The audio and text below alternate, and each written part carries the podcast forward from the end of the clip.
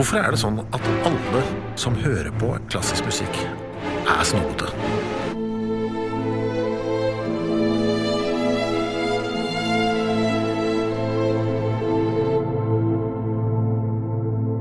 Eller er de egentlig det?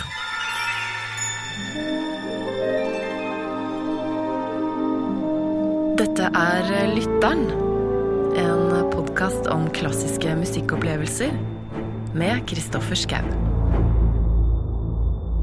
Og når jeg tenkte på den jeg var i Afghanistan, i fjellene der, og jeg tenkte på mine egne fjell hjemme i Norge, så visste jeg, når jeg hørte på dette stykket her Jeg ville alltid komme tilbake til fjellene mine, hva enn som skjedde med meg i de fjellene her.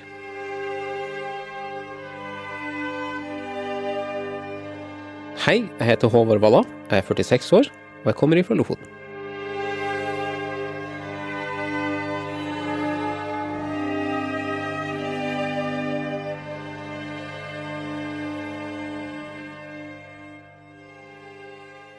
Det lå ikke helt i kortet at liksom eh, musikk skulle bli en del av livet ditt, sånn som jeg har skjønt det, Håvard? Nei, overhodet ikke. Jeg, jeg, jeg må vel si at jeg var vel eh, en, eh, en som hadde oddsa mot meg, eh, mot å overhodet like musikk. Kom jo ikke fra et musikalsk hjem i det hele tatt. Altså sånn som at de ikke spilte musikk, eller hva, hva da? Nei, altså det var ikke sånn at det var eh, religiøst uh, taust der. Uh, vi hadde en platespiller, uh, og den platespilleren hadde noen plater av Elvis Presley og Johnny Cash, så jeg er jo veldig glad i Johnny Cash. Ja, jeg fant vel ut at de platene fra, med Elvis Presley, det var, det var egentlig bare noe som mora mi hadde fått med platespilleren, for hun kjøpte den brukt. Så det, det var jo gjerne det vi, de spilte. Så det var jo mest countrymusikk. Og eh, jeg er jo fortsatt glad i country, det er jo ikke det. Men det er jo litt sånn eh, smal sånn sted, og eh, kanskje fjernt ifra klassisk musikk, da. Men hva sendte de deg i korps eller noe sånt? Fikk du det inn den veien? Uh, nei, eller jeg spilte i korps, men uh, god. Uh, jeg gikk det her notekurset, eh, og hadde jo egentlig lite interesse av det. Eh, så på slutten av det notekurset så innså jeg at jeg kunne egentlig ikke spille en note. Så um, jeg fikk da spille trommer, for da var det liksom Her er en note, der slår du. Så det var lite melodi i, i din barndom, rett og slett? Du jeg er ganske umusikalsk. Eh, Jeg tror vel ikke det er veldig mange andre som jeg vet om som er kastet ut av karaoke. Fordi du sang stygt, liksom? Jeg var edru. Ok. Det er det verste Du av må, men der er gjort feil allerede der, vet du. Altså, Nei, du kan ikke gå inn i det der rommet der. Jeg Altså, skulle besøke noen kollegaer, og de var på en karaoke-session. Og så sa de 'du må gå'. Ja, nei, de kastet meg opp på scenen, da, disse kollegaene mine. Og så skulle jeg da synge en låt. Jeg fikk ikke velge hvilken låt, og det var selvfølgelig med um, Elvis Presley med 'In The Ghetto'. Altså, Elvis forfølger deg. Ja, men eh, hvis du har hørt den South Park-versjonen med, med Eric Cartman, han gjør det bedre. Og da kom bartenderen opp til meg, og så bare så han på meg med smerte i blikket, og så sier han bare gå. Bare gå. Det er det verste jeg har hørt. and his mama cries. Cause if there's one thing she don't need is another hungry mouth to feed in the ghetto. Hvordan blir du musikkinteressert da, når det liksom hele verden sier til deg 'dette skal du ikke drive med'? Jeg var jo ikke noe spesielt eh, begavet i musikktimene heller. Eh, og ja, vi hadde en egentlig ganske koselig musikklærer som het eh, Oddbjørn, og han prøvde. Men jeg kunne jo ikke utstå den her kakofonien av blokkfløyter. Eh, er det noen som kan det, eh, så er de en helt. Eh, så jeg nekter jo bare å delta. Og selvfølgelig blir man jo ikke flink av å synge når man nekter å synge. Så jeg fikk jo bare beskjed om at bare gå, på gangen, du. Så jeg ble jo sittende ute på gangen og utenfor fellesskapet. Og det var for så vidt helt greit, det. Eh, men Oddbjørn prøvde jo liksom å få meg litt interessert i musikk, og da, da endte han opp med å egentlig bare gi meg en, en musikkbok. Og så begynte jeg å bla i den, og så fant jeg ut at uh, her var det jo noe interessant. Husker du hva du syntes var interessant i, med det? Ja, fordi eh, altså hvis du blir interessert i klassisk musikk, så er det gjerne Det er jo gjerne Mozart. Og jeg fant ikke noen sånn stor interesse i Eine kleine nachtmusikk og litt sånn ja, eh, bakgrunnsstøy, nesten. Men så leste jeg da historien om, eh, om eh, outline-historien i, i Tryllefløyten. av eh, Mozart. Og så tenkte jeg wow, her er jo en historie. Det har ikke jeg fått med meg. Uh, og det kan du si kanskje jeg har liksom til felles med en kontramusikk. Altså, kontramusikk, der, der synger du en historie, og får med deg liksom at uh, kona har forlatt deg og hunden din har dødd. Og det er jo trist. Mens tryllfløyten var jo bare noe helt annet. Og da ble jeg litt uh, nysgjerrig. Og så tenkte jeg jeg har lyst til å høre litt.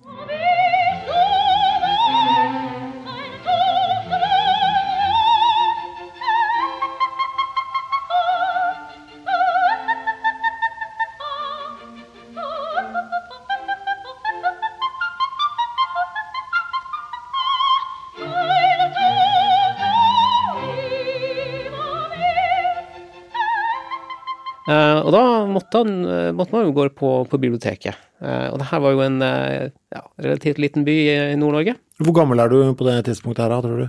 Mm, Nei, Jeg var vel kanskje 10-11. Hvem er det, hvis jeg skal ha noen film i hodet mitt? Ja, det er, for å si sånn, det er nok en som har uh, puls inni seg, men er helt uh, rolig utenpå. Ok. Uh, og kommer gående i sin blå boblejakke som var så populært på den tiden. Og da var jo ikke gammel nok til å komme inn på voksenbiblioteket, for det måtte du være tolv år for. Men jeg klarte jo å sjarmere de her eh, bibliotekardamene inn til at jeg måtte jo få, få anledningen til å, til å gå på utforsking. Så jeg er jo evig takknemlig for de ene bibliotekardamene som, eh, som lot meg faktisk eh, slippe inn på biblioteket til, til, til de voksne. Og ikke bare det, jeg fikk til og med lov til å låne en LP-plate. Og var det tryllefløyten da du begynte med, eller? Nei, det var ikke det. Husker du hva det første du lånte var? Det, det var um, Skrasad av Rimskij-Korsakov.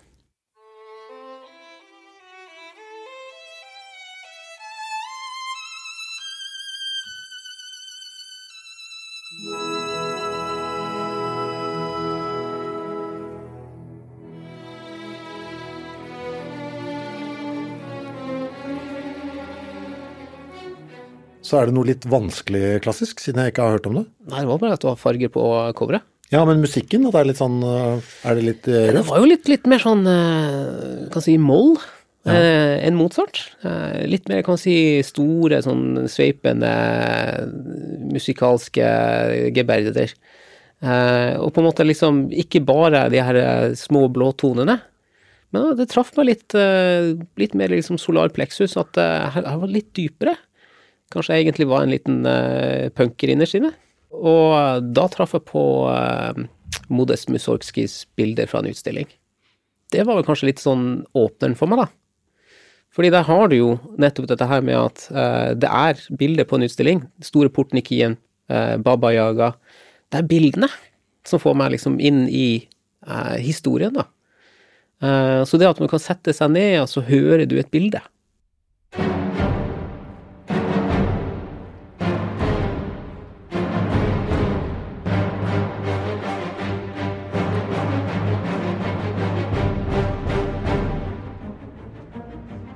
Det er musikk til fysiske bilder. Ja, det var en utstilling. Jeg tror ja. de fleste bildene er sikkert gått tapt, men eh, det musikkstikket er jo spilt ganske ofte, da. Um, jeg tror til og med også uh, Oslo-formelen spilte det inn en gang i tiden, og det var den første CD-en jeg kjøpte. Ja. Det var Modest Mussorgskij med bilder fra en utstilling. Men det, Har du noen kompiser med på dette, eller er det bare deg? Nei, det er bare meg. Ja. Dette dette er kan man si, helt og holdent mitt eget uh, prosjekt, fordi igjen, sant, du vil kanskje ikke være for sær heller. Eh, og det var ingen eh, som jeg visste om som eh, hørte på noe klassisk musikk. Men jeg tenkte ikke nødvendigvis at det var noen form for snobberi. Men kanskje jeg tror det andre ville synes det. Jeg vet ikke. Men husker du på noe tidspunkt når du merka at oi, denne komponisten At du liksom ble mer spesifikk i valgene? Vet du, Nå skal jeg ha mer av denne personen. Det var russerne. Å ja, så generelt. Ja, det var liksom, ok, Ser jeg et russisk navn, så vet jeg at her er det gjerne litt mørkere. Ja.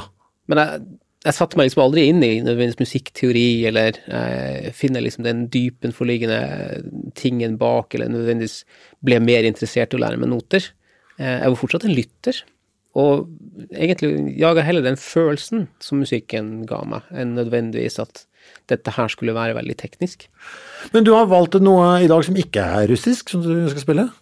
I så fall eks-sovjetisk. Ja. Eh, nei, det, det er Arvo Pert. Um, og Pärt var en, en helt annen verden. det er jo klassisistisk musikk, men det er jo ikke nødvendigvis klassisk musikk. Det er jo ikke det som man kanskje forbinder liksom med, med pomp og prakt og wienervals, men kanskje litt, eh, litt enda mer særere enn det. Um, og jeg må bare si at det er, det er, vel stort sett ingenting som Perst uh, har skrevet som jeg ikke liker. Det er, liksom, det er alltid en ny fasett. Og det er det som jeg syns er mest fascinerende med det, det stykket her, Fratres igjen, jeg skulle gjerne ønske at jeg kunne lese noter, fordi eh, i de forskjellige innspillingene og de forskjellige arrangementene av dette stykket, så er det så mye forskjellig at jeg lurer på eh, er det rett og slett bare en skisse. For du har, du har um, fratres for tolv celloer, som høres egentlig relativt annerledes ut uh, enn fratres i arrangementet til, uh, til um, jazzpianisten Keith Jarrett og filonisten uh, Gideon Kreber.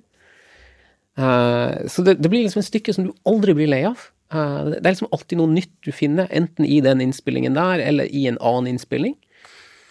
Det, det er det stykket som jeg syns er Som jeg aldri blir lei av, rett og slett. Husker du når du hørte det første gang? Ja.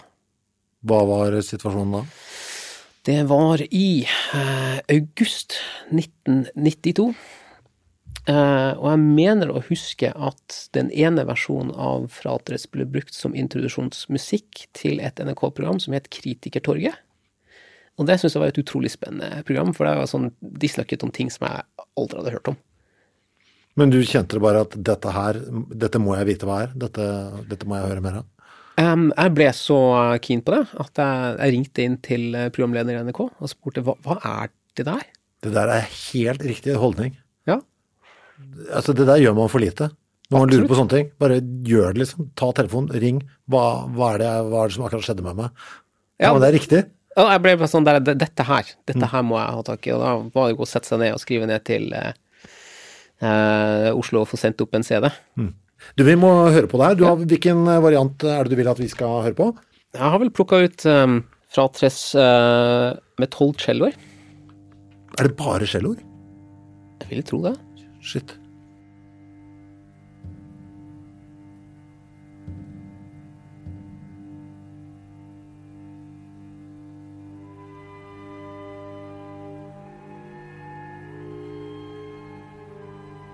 Det er slemme toner i starten her.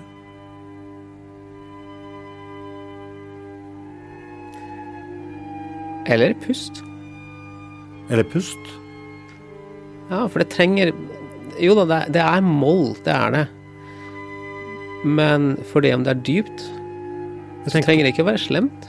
jeg tenker den lyse der, de tonene der virker litt sånn Det er sånn akkurat på kanten på en eller annen måte. Føltes litt sånn Men har du hørt på vind?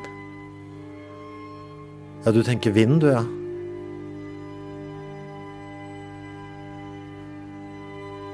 For jeg får veldig sånn båt på kaldt hav på vei inn mot land, veldig stille. Og litt sånn røyk over havet-aktig. Ja, det kan det også være.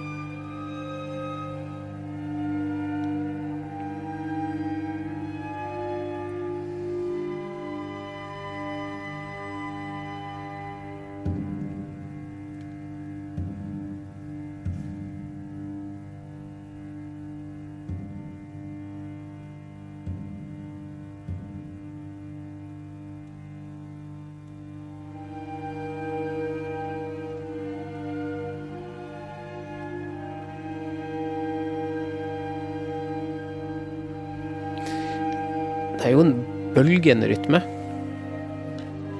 Men tenker du hav her? For jeg tenker hav. En bølge kan jo være så mangt. Det kan være de bølgene du ser i en kornåker Ja. i en langsom sommervind. Eller det kan være snøfonnene som legger seg i lett puddersnø.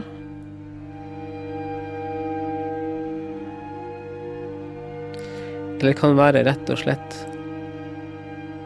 pusten til din kjære når du legger hodet inn til brystet, og de sover. Det er så bare minimum. Det er rett og slett de nære ting. som kan være så stort og så lite som du bare ønsker det. Ikke følelsesmessige, for det er helt åpenbart at det spiller på mye følelsesmessige ting hos deg når du hører det. Det kommer helt an på hvilket humør jeg er i, i utgangspunktet. Jeg kan lytte til det her eh, for å rett og slett bare tømme tankene, puste, som en meditativ øvelse. Um, og jeg kan høre på det eh, når jeg er trist. For å på en måte liksom arbeide seg gjennom den tristheten. Mhm. Um, men jeg har jo lagt merke til at det her stykket er jo blitt brukt også da i mediesammenheng, og det er jo kanskje sånn mange uh, blir introdusert til uh, klassisk musikk, eller musikkstykker.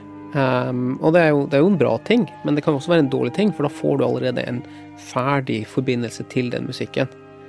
Um, og jeg blir jo litt sånn kjipt lei meg når jeg liksom hører stykker av Pert som jeg har helt andre uh, forbindelser til, som blir brukt i sammenhenger som jeg syns kanskje ikke var så veldig koselig. Ja. Um, sånn som um, filmen til, um, til Jan Troell, 'Hamsun', som ble laga for mange år siden. Veldig bra film. Men jeg har ikke lyst til å liksom bli minnet på liksom audiensen til Quisling hos Terboven uh, når jeg hører uh, et stykke av Pert. Nei. Det, det er sånn Ja, det, dette, dette var en kjip tid. Ja, men det er sånn som jeg får òg når jeg hørte det ble brukt en Turbo Neger-låt i en XXL-reklame. Eller var det, glu, var det Glucifer også? Var det tenkte jeg, å nei, åh, nå er det, å, det er den XXL-låta. Å nei. Ja, ja, men det blir jo det samme. Du har tilbrakt eh, mange av dine yrkesaktive år i militæret og utenlands. Har musikk vært viktig da? Kanskje mer viktig da. Ja. Fordi man kan bruke musikk til å meditere, og rett og slett bare rydde hjernen eh, og få ting ut. Jeg hadde jo selvfølgelig med meg pert i bagasjen da òg. jeg har tjenestegjort både på eh, Balkan og i Afghanistan. Og når jeg var i Afghanistan, så eh, var det jo en eh, innspilling av Pert, med to stykker av Pert. Det ene var Mein Weg. Eh, og rytmen i det eh, musikkstykket, det, det gir pulsen litt opp. Og med tittel så ser du jo for deg at du er faktisk på, et, på en livets vei. Og det andre stykket, det var et som de hadde eh, Som Pert hadde spesialskrevet for, for en skotsk festival. med tonene til et dikt av Robert Burns. Det heter My Heart Is In The Highlands. Og da har du da vokalisten som synger selve eh, diktet. My heart is in the highlands, wherever I might go. Chasing the wild deer and following the roe. My heart is in the highlands, wherever I might go. Eh, og når jeg tenkte på den jeg var i Afghanistan, i fjellene der, disse støvete, grå, brune fjellene, og jeg tenkte på mine egne fjell hjemme i Norge, så visste jeg, når jeg hørte på dette stykket her Jeg ville alltid komme tilbake til fjellene mine, hva enn som skjedde med meg i de fjellene her. ja, for det ga deg en, sånn, en trygghet i at dette kom til å gå bra, på en måte? Nei. Nei. Det ga meg en trygghet om at min sjel ville vende tilbake til hvor jeg kom fra.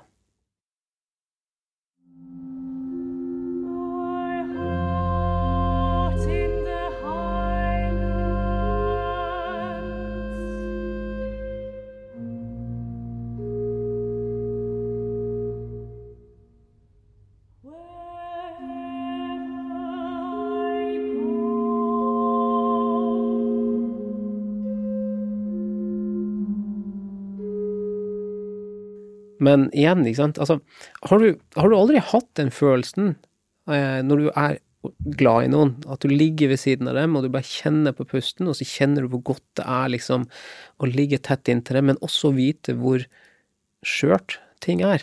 Det er veldig rart at du nevner det. Jeg har jo en annen podkast her eh, hvor jeg snakker om Nietzsche. Ja. Da diskuterte vi også dette, dette med kjærlighet, eh, på en måte, som jo han ikke var spesielt eh, Hadde så veldig mye tro på, da. At det var så Ja, la oss si sånn, han var litt dårlig på det. Ja. Altså, jeg får altså Når kona mi ligger og sover, og jeg kan høre at hun sover. mm. Og det skjer Altså, det er ingen samhandling mellom oss. Da kjenner jeg det så sterkt i det øyeblikket, fordi det er bare Det er ingenting annet For det er ikke noe, det er ingenting som forstyrrer opplevelsen. Jeg bare sitter der og kjenner Jeg bare hører på det. Og jeg kjenner altså det er en sånn ro og en sånn trygghet. Akkurat der så er det så er det så stort, da, i den stillheten der. Som er veldig Jo, så det er akkurat der, ja. Akkurat det du sier. Og der så er det veldig sterkt. I det tomrommet, da, på en måte. Men det er jo de øyeblikkene som er livet. Mm. Eh, Det er jo nettopp de der små øyeblikkene. Og så kan du ikke holde fast på det. For det, det er jo det som er liksom Pert klarer også å få fram hos meg, da. Eh, og det er liksom nettopp å, å kunne kjenne litt på også de litt sånn skumle følelsene. Fordi skal du ha det bra, så må du jo faktisk ha det dårlig en gang iblant. Og så må du også kunne sette pris på nettopp de her små øyeblikkene. Eh, fordi de, de, de er der, og så, og så blir de borte. Og det er det som jeg syns er liksom det største paradokset i, i det å faktisk eksistere. Det er at vi er så utrolig redd for forandring. Alt vi gjør, vi skal kontrollere ting rundt oss. Forutsi det på en eller annen måte. Om det så er liksom eh, spådommer eller, eller whatnot. Og så har vi egentlig veldig lite kontroll. Og det eneste vi kan være sikre på, det er endring. Det er det vi er mest redd for. Men det er jo det livet består av hele tiden. Vi endrer oss hele tida. Og så kommer døden, og så er det en permanent endring for oss. Det å også kunne, kunne ta vare på det øyeblikket og vite liksom hvor, hvor fort det går, ja, det, da får du litt den følelsen. I så fall et kort flytteøyeblikk. Eh, og så må du tørre å føle på den òg. Men er PERT da noe litt sånn privat for deg? Fordi du har jo denne liksom behov for å tenke etter da, når du hører på det. Er det noe som da Det er nesten litt vanskelig å høre på sammen med noen? Fordi det virker som du har veldig sånn klare bilder hva det er for deg, da, på en eller annen måte. Ja, men det trenger ikke være klare bilder fra andre. Nei. Um, jeg, når jeg hører på andre typer klassisk musikk, eh, så, så spiller jeg gjerne for samboeren min, og så spør jeg henne hva hun ser for seg. Og noen ganger så er det nesten sånn spot on, liksom. At sånn, ja, jeg tror faktisk det var det komponisten mente. Eller så kan det være noe annet. Men det er jo det som jeg syns er så fint med Perth. Altså, fratres betyr brødre. Eh, Jeg assosierer det overhodet ikke med, med noen av mine brødre. Og jeg har spilt det for andre. Jeg spilte det på fest i studietida. Eh, og det er selvfølgelig gjorde litt med, med festen, da. Men det var ingen som ble liksom Altså, det ble ikke dystert. Det var liksom ikke eh, Jeg skjønte at jeg åpna øynene for, for andre der. Eh, og da tenker jeg liksom sånn at Ja, er, spesielle opplevelser er jo til for å deles. Du trenger ikke liksom skjule ting sånn sett. Eh, så jeg ja, eh, hvis du kjenner til et bra stykke, så del det. Musikk er til for å deles, og så kan du ha en opplevelse sammen, og du kan også ha en opplevelse hver for deg sammen. Har du sett det live noen gang? Det stykket? Nei, eh, jeg har prøvd, men eh, jeg har jo vært litt utenlands, så da rakk jeg ikke det. Men eh, det kunne ha vært helt toppers. Året er ikke over, vet du. Det, det åpner til slutt. Ja, alt blir bra igjen. For å si det sånn, 2020 var ikke året vi, eh, vi ville ha, men det var kanskje det året vi trengte. Fordi nå vet vi nettopp at sett pris på de små tingene.